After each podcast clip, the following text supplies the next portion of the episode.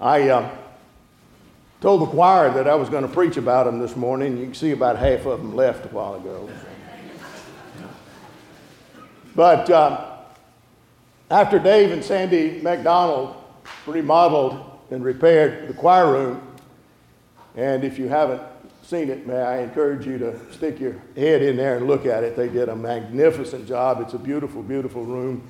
Uh, much more fun in there than it was previously, although it never was. Man, I'm grateful to the both of you. Thanks and God bless. But anyway, after we did that, our leader, Jacob, decided that we needed to change up the way the choir sat, sits. Perhaps you've noticed that now the basses are over here uh, behind the organ instead of over on the other side. And it, it didn't make that much of a difference as long as we were rehearsing or warming up or whatever back in the choir room. But when we got ready to come in, you can see Regina over here laughing. It was a three ring circus those first two or three weeks back here in the sacristy. You go first. No, you go first. You know, uh, this, this sort of business. Yeah. Change can be confusing. All right, here's one other thing we're going to do differently today. Boys and girls, and those of you who are children of God, there will be several times during this sermon when I want to make sure you remember what I have to say. So when I say something, I'm going to invite you to say it after me. So I will say, change can be confusing. And you're going to say, change, turn, turn, turn. Touchdown, Harley. I knew y'all were going to give me a bad time this morning. Change can be confusing. Now, you. Change can be confusing. Change can even be difficult, and yet change, change is inevitable. It's true now, it was true back in biblical times. And the book of Ecclesiastes, sometimes called the preacher, reflects on the changes of this conundrum we call life. And in these passages that we tried to sing or look at this morning, the preacher reminds us that there is a time appropriate for all of the contradictory experiences of life. Or, as the way he put it, a season to every purpose under heaven. Shall we?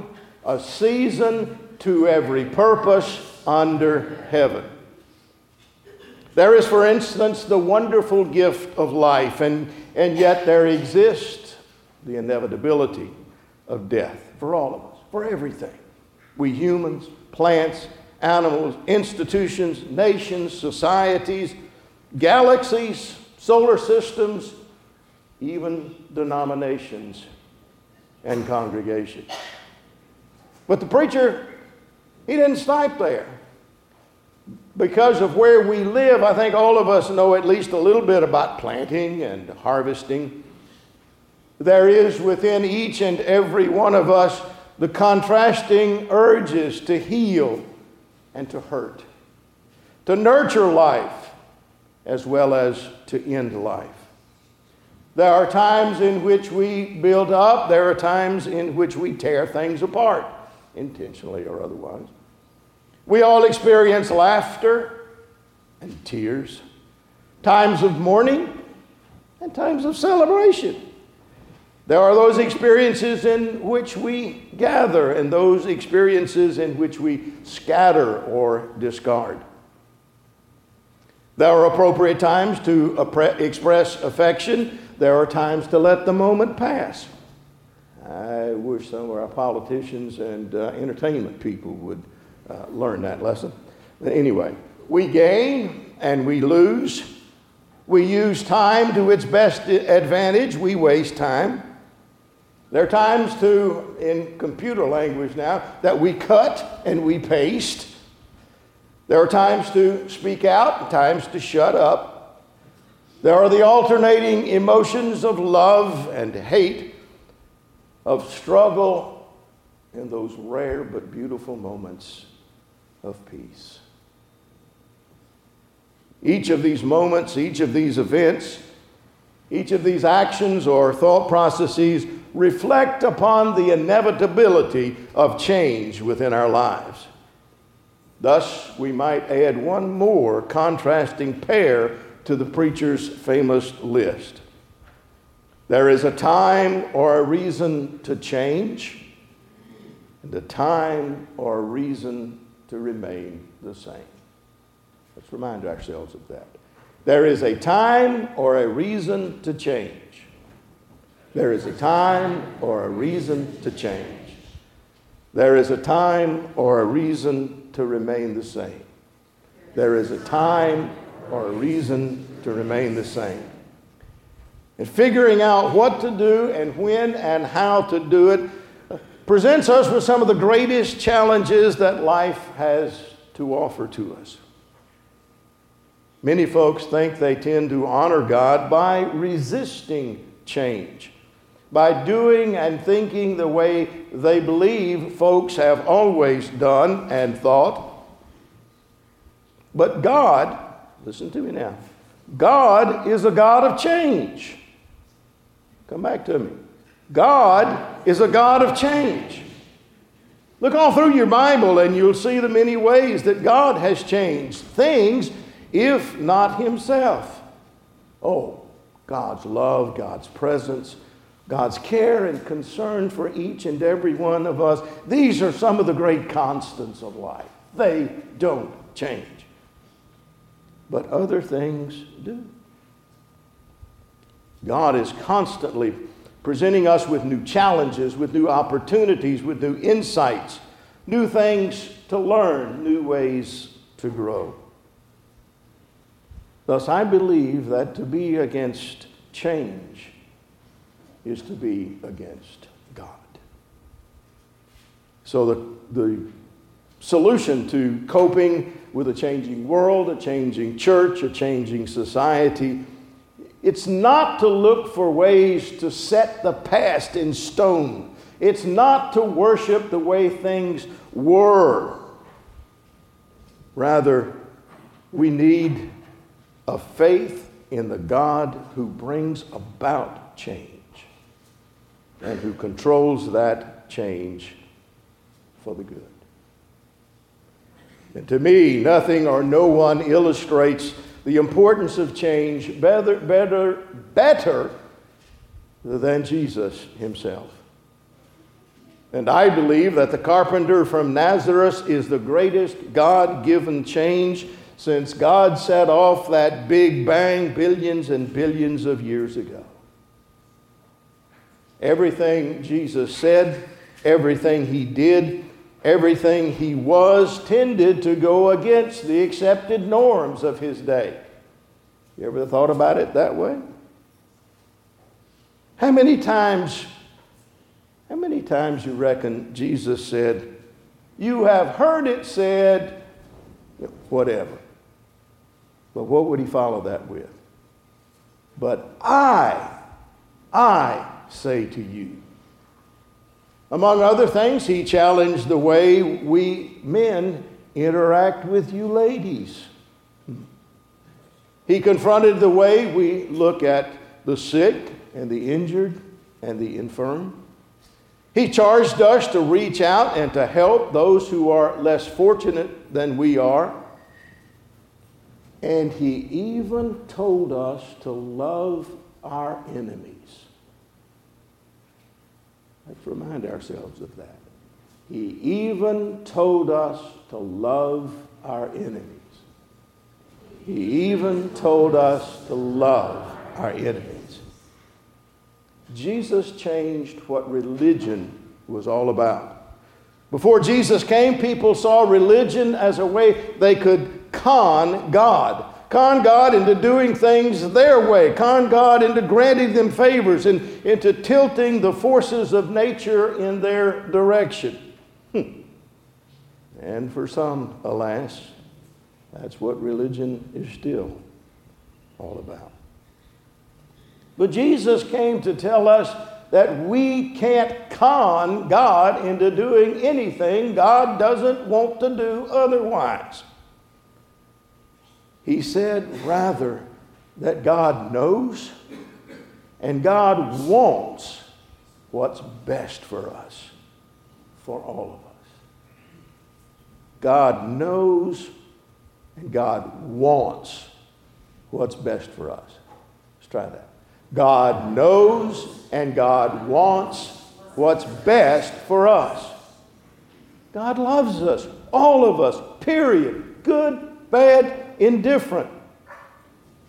In God, we can find the right way to do things to make lives better for ourselves and for our families, for our friends. In God, we find a way to make the world more like the place in which we would all like to live.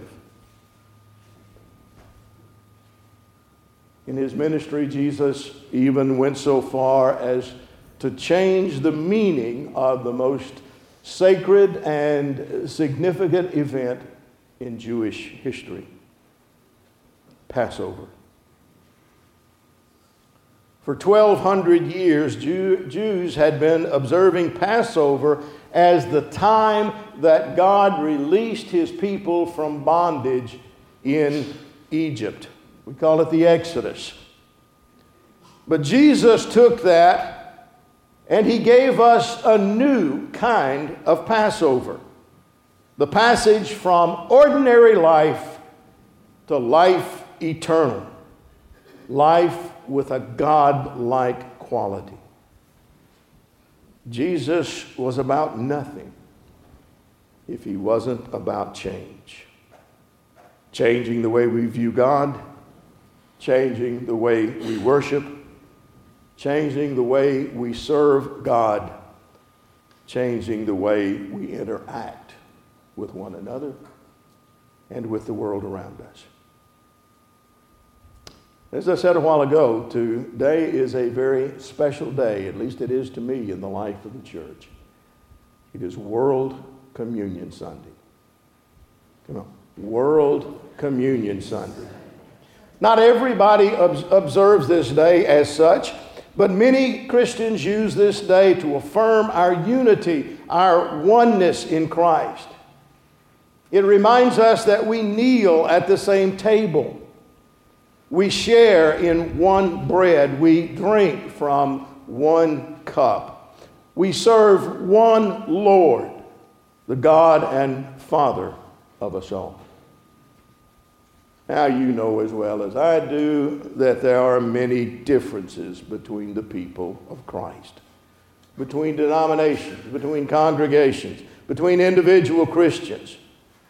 But this Sunday gives us a time to gather our stones, gather our stones together, and to affirm what unites us, what unites us rather than those things that might divide us.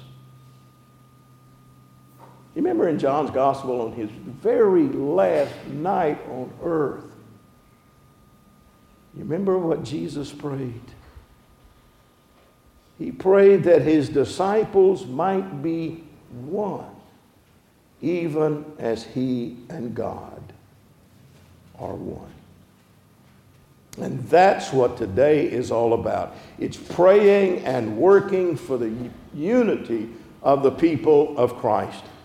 It's praying and working for a church that is the way Jesus wanted us to be. And if we would ever, if we could ever change our attitudes about our brothers and sisters in the faith who see things, who see God differently than we do, that would not just be change, that would be a revolution. That would be a revolution. And I don't know about you, but I think it's high time for another revolution, for a revolution in which we reach out to one another instead of one in which we push each other away. The kind of revolution where we truly see God as being in control. The kind of uh, revolution that is a faith that puts belief into action.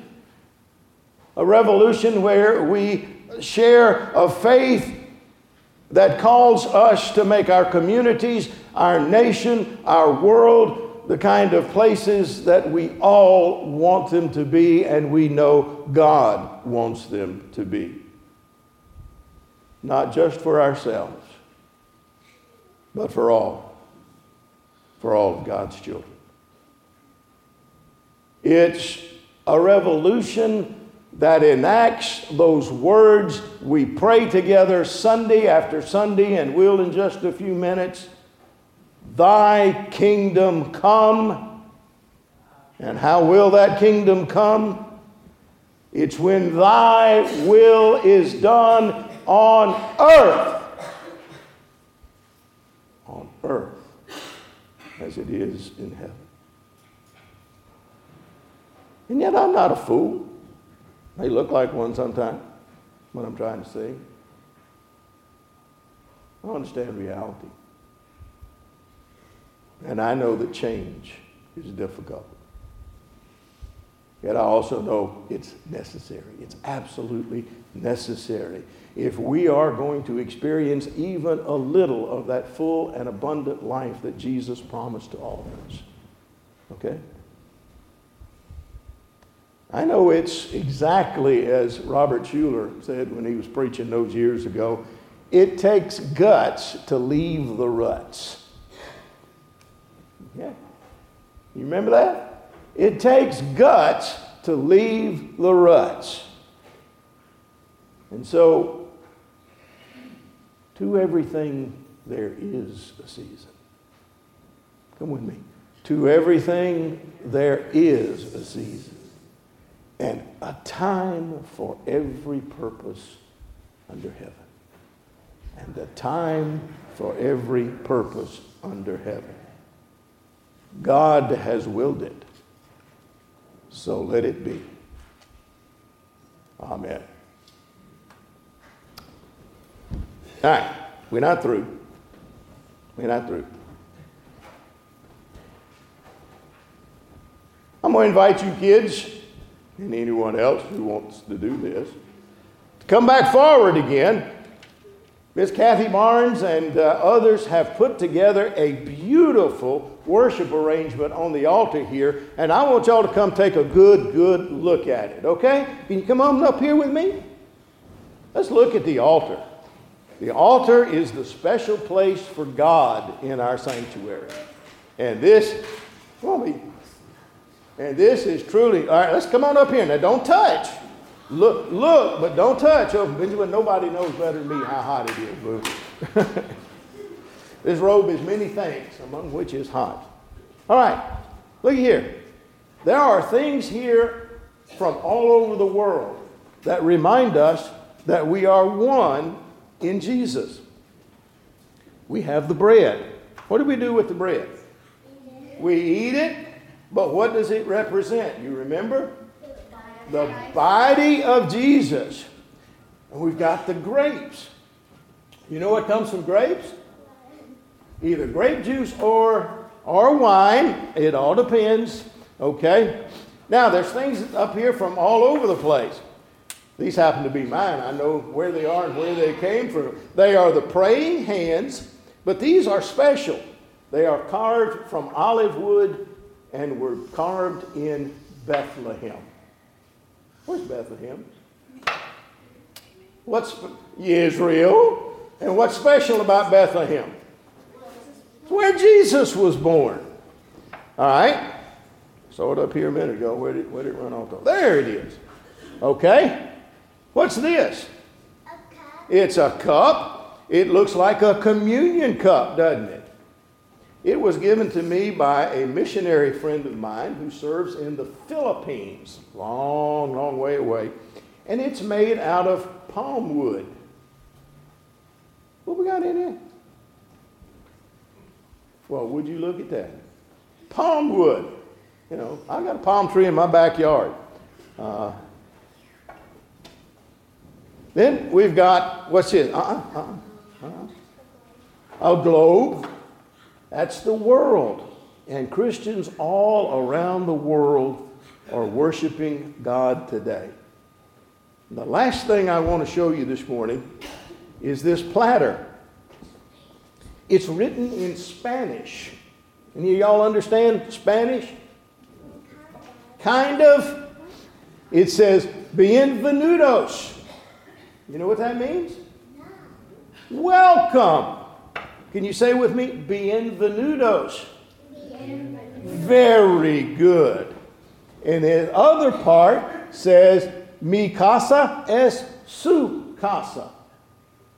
And that means, my house is your house. Okay? Can we say mi casa, su casa? Mi casa es su casa. All right. And that's what God says to us. This is God's house, right? We've called it that for ages. But this is also our house, Georgia Southern fans. Whose house?